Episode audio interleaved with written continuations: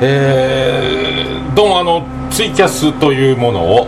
今日から開始して、えー、通常の「オールデイズ・ダー・ネッポンは」皆さんは、えーと、とポッドキャストとかケロログいや違うシーサーブログの方で聞いてる方は第16回目の放送となります。そして今日からツイキャスでこの一発撮りの収録を生放送しようという試みでついにえー、一発撮りの模様をそのままライブ配信しつつ収録いつものようにするという。恐ろしい。恐ろしいことを今企んでおります。えっ、ー、とですねどうですかね。なんか知らないですけど誰かが今聞いてあるみたいな表示が出るんですね。怖いですね。ちょっとまだ操作方法がいまいちよくわからないんですよね。なんかよくわかんないですけどね。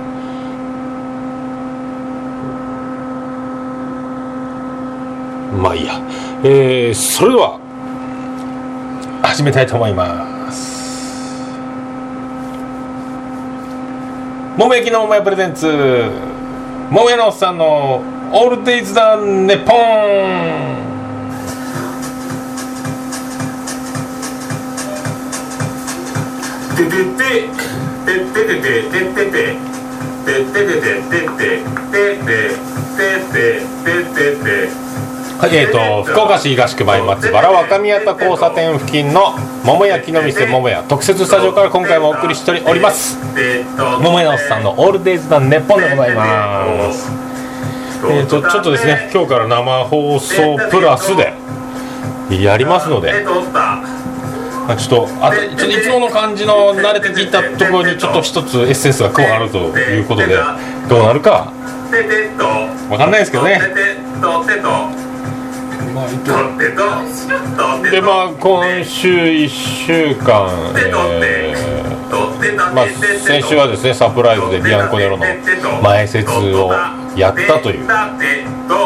週だったんですけどね。でそのブログにえーと、上げたらですね。いや申し訳ないですね。あの検索ワードブログの検索ワードがあのアクセス解説解析でアクセス解析で見れるんですよ。それを見たらビアンコネロという検索ワードが結構入っててですね。申し訳ないですね。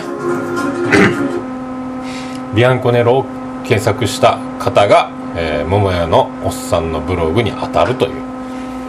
まあ、素晴らしいラビリンスへようこそという感じでございますね。もともとブログはですこの桃焼きの店桃屋を検索しようとしたお客さんが桃屋のおっさんのブログに当たるというあの申し訳ない感じの検索結果が、まあ、日々繰り返されてるんで、まあ、プラスアルファの、まあ、出会い頭の出会いという出会いという名の事故という名のサプライズなんじゃないですかね。まあそういうことでございます。それでは今回もよろしくお願いします。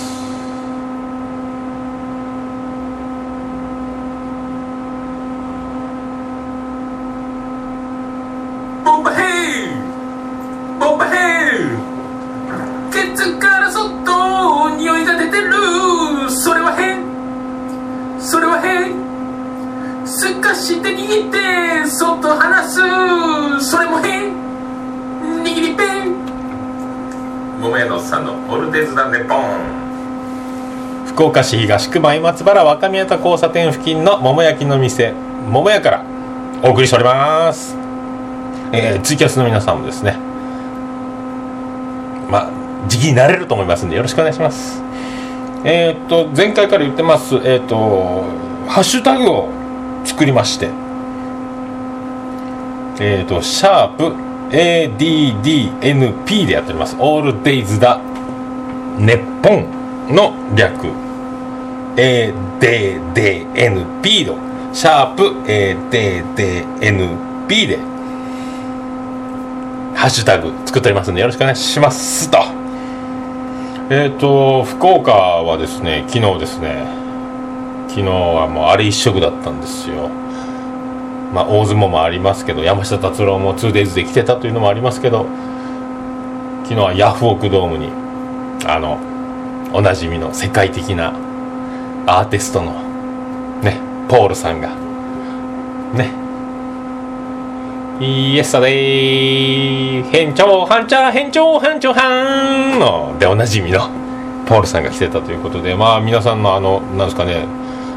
ツイッターとかフェイスブックはもうポール祭りやったですね。みんな結構仲間内も行っとりまして行っとりましてびっくりでございます。あれなんかチケット1万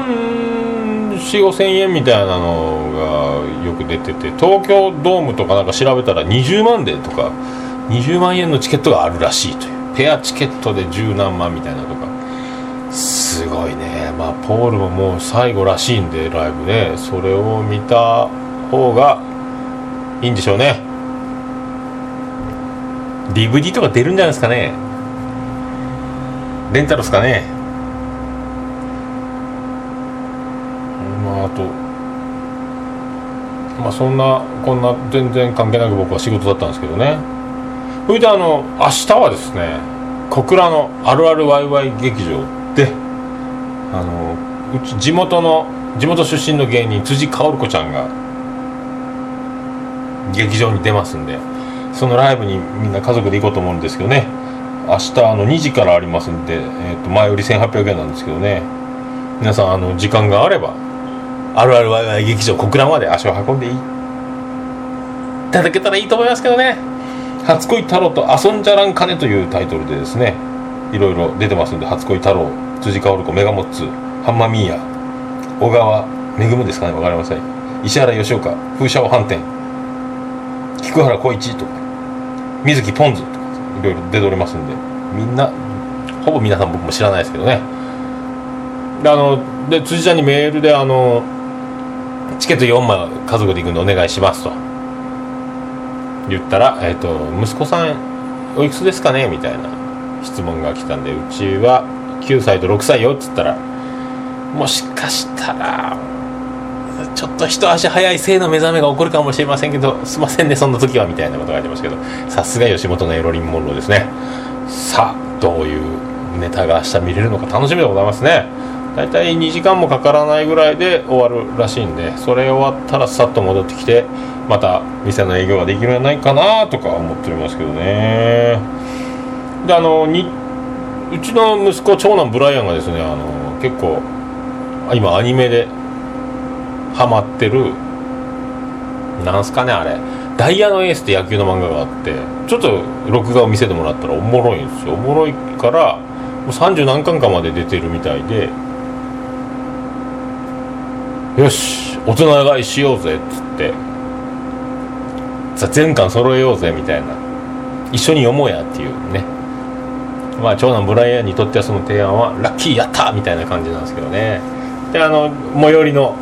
ジャスコ。ジャスコという名のイオンイオンの本屋さんに行って買おうと思ったんですけどなんと1巻だけ売ってないという。でも1巻から買いたいと。うん。2巻から買うのはねと思って。買わんかったですね。結構あの漫画野球の描写というかいや考える野球というかああ面白いなみたいな。細かい高校甲子園を目指すみたいなところのやつなんですけどね。おもろいっすね。ちょっとあのまともつい全然漫画を読まんけどついに読んでみたいなと思う漫画に出会ってしまったなっちゅうね。だからこの一巻があり発見次第買い揃えていこうかと思いますね。でその本屋に行った時にあのよく本屋あるあるではあの本屋に行けば便意が起こるみたいな話はよく聞くんですけどうちの次男の次郎丸6歳が「お父さんお腹が痛くなってきた。お腹が痛くなってきた」って言うから「おお急ぎ急ぎ慌てだちょっとブライアンだけを長男ブライアンだけを本屋に残してわーっと急いで走ってトイレに行って運よくあのうんこだけに？運よく、うん、あの大きい部屋のあの車椅子とか障害の方でも使うトイレ親子連れでも入れるトイレ大きい部屋が空いてたんでよかったらラッキーやねっつって。入りました。うんもう大人に顔負けなあ脱粉腸というすごい量バフッとジロマル6歳年長さんとは思えない量でぶちかまして。おおくっせえなやりやがったなよかったね。これでこれでセーフやねって言ってですね。じゃあでまだなかなか自分でお尻拭けんのでなかなか拭くのは難しいですよね。あのこの前もあのうちの愛する妻のジェニファーがあの次郎丸自分でお尻拭いて拭き終わったら見せてという流れでちょっとお尻拭き練習をしたらですね全然アウトだというこのままパンツを履いたら事故だという状態だったんでまだまだ拭き上手にはなれてないですね。まだ人の尻をケツを拭くようなケツを拭くような尻拭いはできませんよみたいなことですねであのじゃあちょっとせっかくだからウォシュレットついとるからウォシュレットやってみろかと。じゃあ押してみるよ。いくよ。っつって。まだちょっと大人の便器に対して子供のお尻ですかちょっとね。あの便座のリングに対してちょっと半分埋まりぐらいの感じなんですけど多分標準を合わせて狙いすましていけばいいやろうと思ってスイッチいくぞっつって。スイッチオンウィーンっつってショーってな出た瞬間に次郎丸は熱っ！熱っ！なんか設定がおかしかったみたいな。トイレから熱湯が吹き出ると。肛門直撃と。そんな熱っ！ていうあの真面目な熱いけどお尻出してて逃げられないというのが僕はトイレで面白かったですね、うん、なかなかいいリアクションしやがっとるなと。思った次第でございますよ。で「いやいやそんなことない。最初だけ熱いじゃないと」っつってもう一回行ってみろかっつって 2回目3回目ってお湯をお尻のボタンを押したんですけど熱っ熱っって本当に熱かったみたい。まあねまあなんてひどい父親だと言われても面白いもんはしょうがないですもんね。それで それを繰り返してるとやっぱお尻半分余ってるんで便座に対してこう後ろの部分前半の丸の前の方はお尻とか太ももで埋まってるけど後ろの方がちょっと空いてるんでそのウォシュレットの水しぶきだらけに後ろの便器からタンクの方から壁までびちょびちょになってしまってそっちをトイレットペーパーで拭き上げる僕の、えー、尻拭い作業がついてきたというまあね拭いても拭ききれないような話がねありましたね。で一回またそれでよっしょ事なきを得て事なきを得たかどうかはまあ別としても本屋に戻りのでまた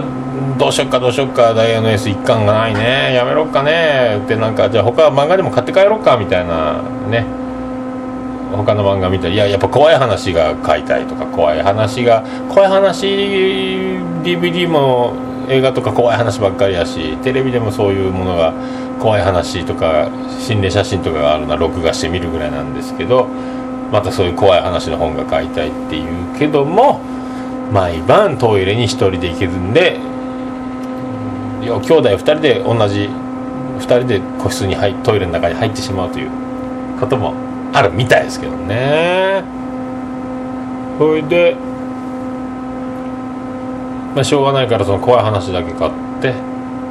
でしてたらああまたお腹痛くなってきた。でも第2波が次男の次郎丸に来てじゃあまた行こうまた行こうまた行こうまた行こうっつってまた行ったら今度は大きいところが空いてなくて普通の大人用の普通の個室に入って入ったらあのもう一回教えてやってみろかっつって。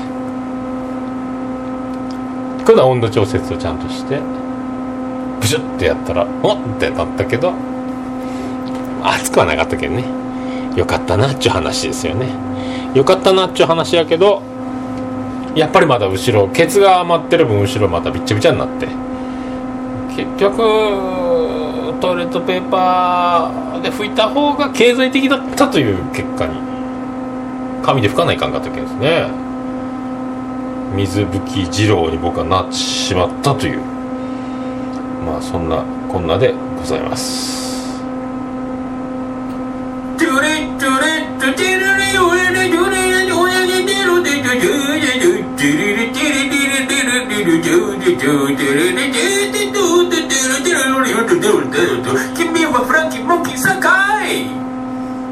桃屋のさんのオールデイザネポン。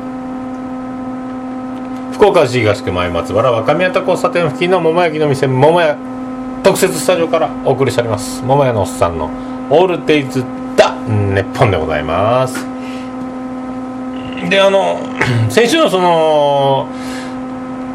日曜日その漫画本買いに行ったりそのトイレでべちゃべちゃべちゃべちゃ水遊びみたいになってしまった日は男3人で行動して、まあ、ラーメン食べたりボーリングしたりバッティングセンターでバッティングしたりとか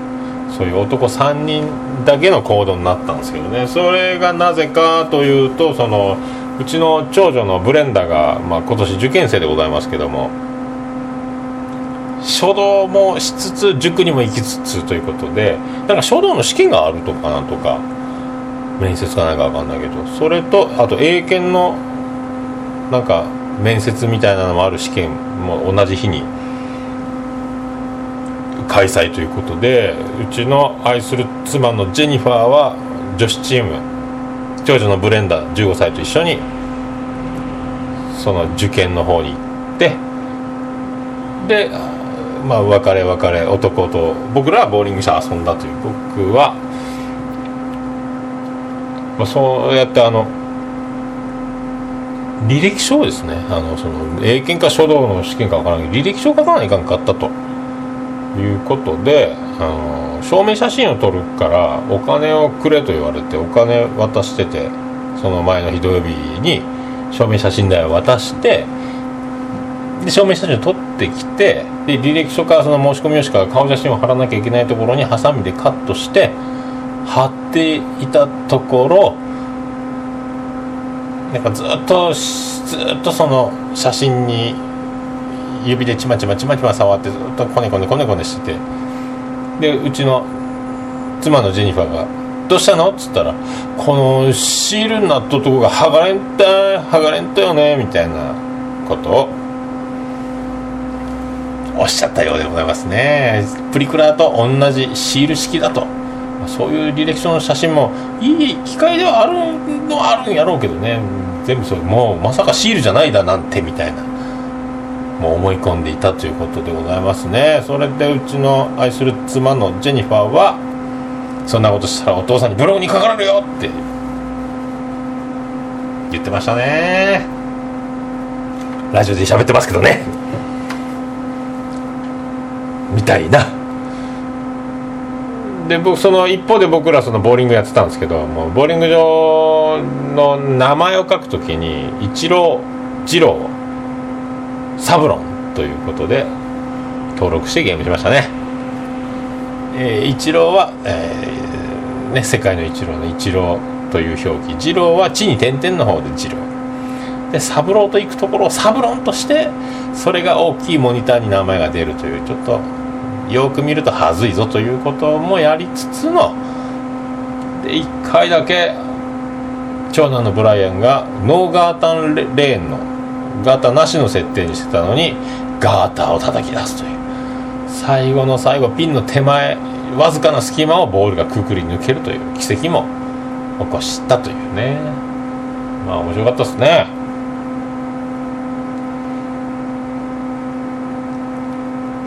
そんなこんなでその次の日の月曜日は、えーと、この前ちょっと友達と,、えーと、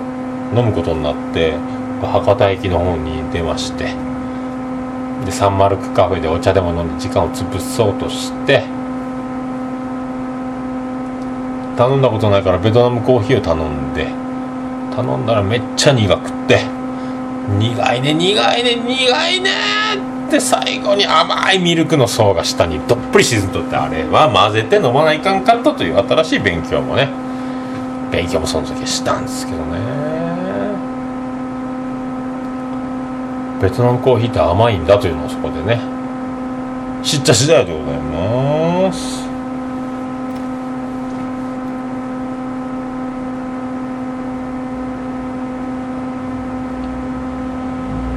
まあそうね。そうまあそうやってねまあいろいろ。面白おかしゅ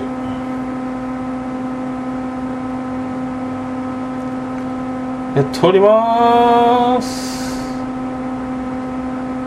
月曜日はゲリゲリうんこ。火曜日はカリカリうんこ。水曜日はスイスイうんこ。木曜日はもくもくうんこ。土曜日はトロトロうんこ。あら金曜日痩せた。金曜日はキラキラうんこくるくるくるくるくるくるくる桃屋のさんのオールデイズだねポンてるてるてるてるてる。てる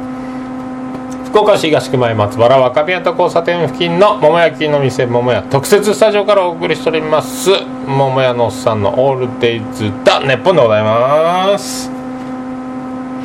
であのうちの時代の次郎丸今度小学生になるということで今年長さんなもんでこの小学校に、えーと、集められまして、えーと、身体測定的なやつをみんなでわっとしに行ったんですよね。で視力検査がありますと。で視力検査ももう大変なんであの片目にあのよくあの目を隠すお玉お玉みたいなやつ。じゃなくてまああの片目をお母さんが手で塞いであげてくださいという感じで視力検査をずっとやってたみたいなんですよね。でうちのこの番がジロマルの番が切ってうちの愛する妻のジェニファーは、まあ、あの片目を押さえますね。片目を収めて片目の視力検査無事終わってじゃあ反対の目をじゃあ検査しますんでじゃあ手手を離して入れ替えてくださいみたいな手を隠すのね。そしたら「お母さん見えん。お母さん見えん。お母さん目の玉押さえすぎとった」みたいになりましたね。ジェニファーは眼球をおもごつ押しとったみたいですね。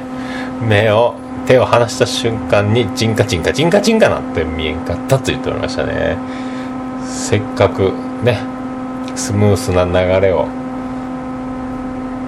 期待した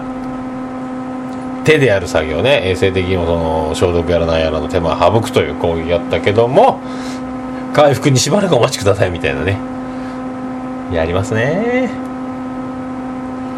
まあそんなんでもうねついに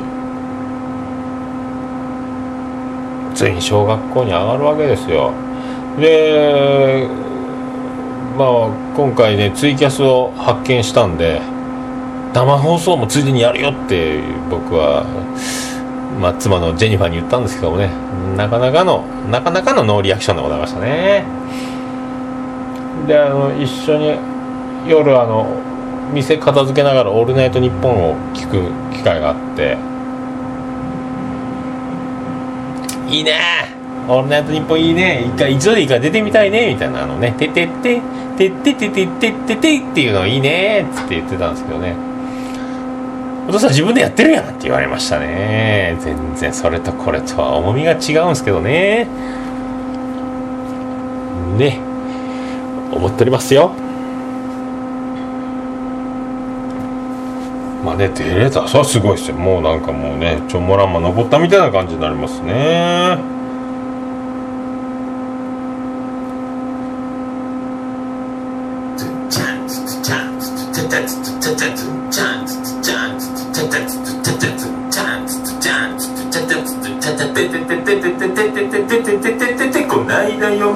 嫁に咳き込まれてねくしんそれくしゃみやん。To the poison girl 桃屋のおっさんのオールデイズ・ザ・ネポン。デデデデデデデデ桃屋のおっさんのオールデイズ・ザ・ネポン第16回記念放送生放送付きスペシャルでございます。やっぱり生は認知されるから素敵ですね。というね。ちょっとねありますけども。あの一昨日ですかね。ついに私あの1か月以上10月7日に予約しましてついに iPhone5S ゴールド32 32だ。32ギガか。通常今までの 4S の16ギガの倍になりましたね容量が。もうすごいっすね。5はバッテリーの減りもなかなかやしなかなかバッテリーも持つしまあスピードがついに自転車通学があの原付に乗った時のようなあの感動を今え取りますよ。まあスマホ界に置いたらあの新幹線とかジェット機みたいな例えにした方がいいんでしょうけどね。もうすごいっすね。クサクですね。ただゴールドなのにあのゴールドが分かるクリアな透明なソフトケースにしたかったんですけどね。うちの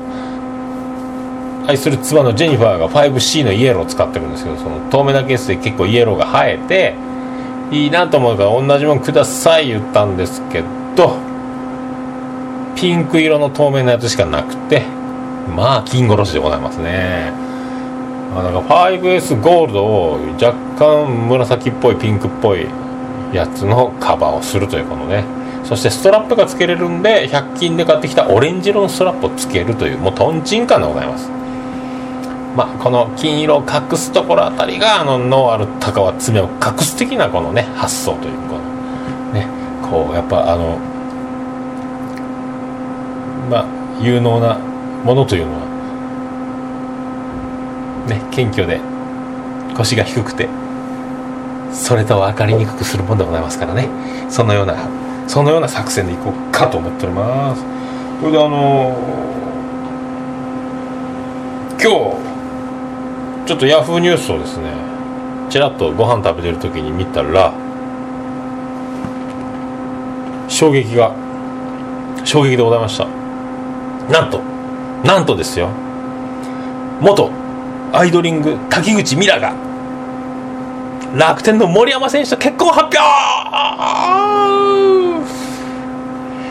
ザ・誰やねんというお方は、まあ、ザ・誰やねんと、まあ、ヤフーニュース今ドンと出てますね。ミラッチョですよミラッチョ。あのアイドリングの1期生であの r 1にも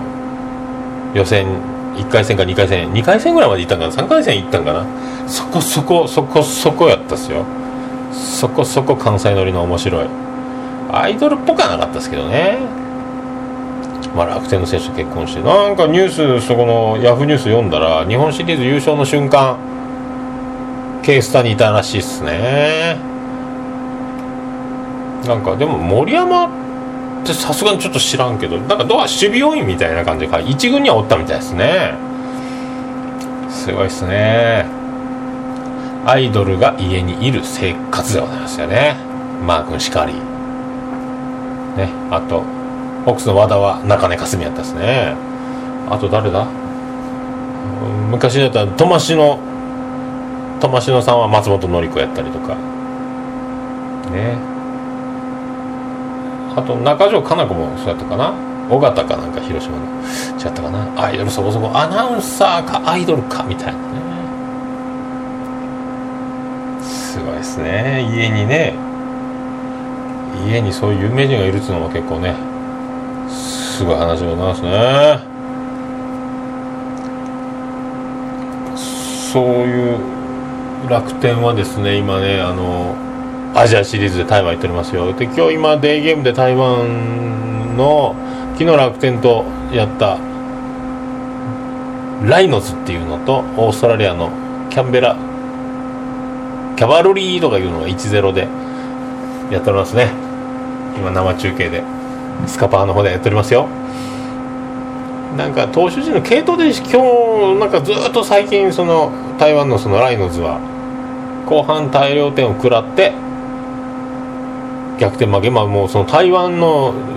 シリーズ日本シリーズみたいなやつでから無敗無敗っていうか無敗で相手にか負けたという統一ラウンドだからずっと今連敗が続いてるという。1回も勝てないからちょっとちょっと状態が悪いみたいですね。このまままた後半がっつりやられると悲しいですよね。とか思いますね。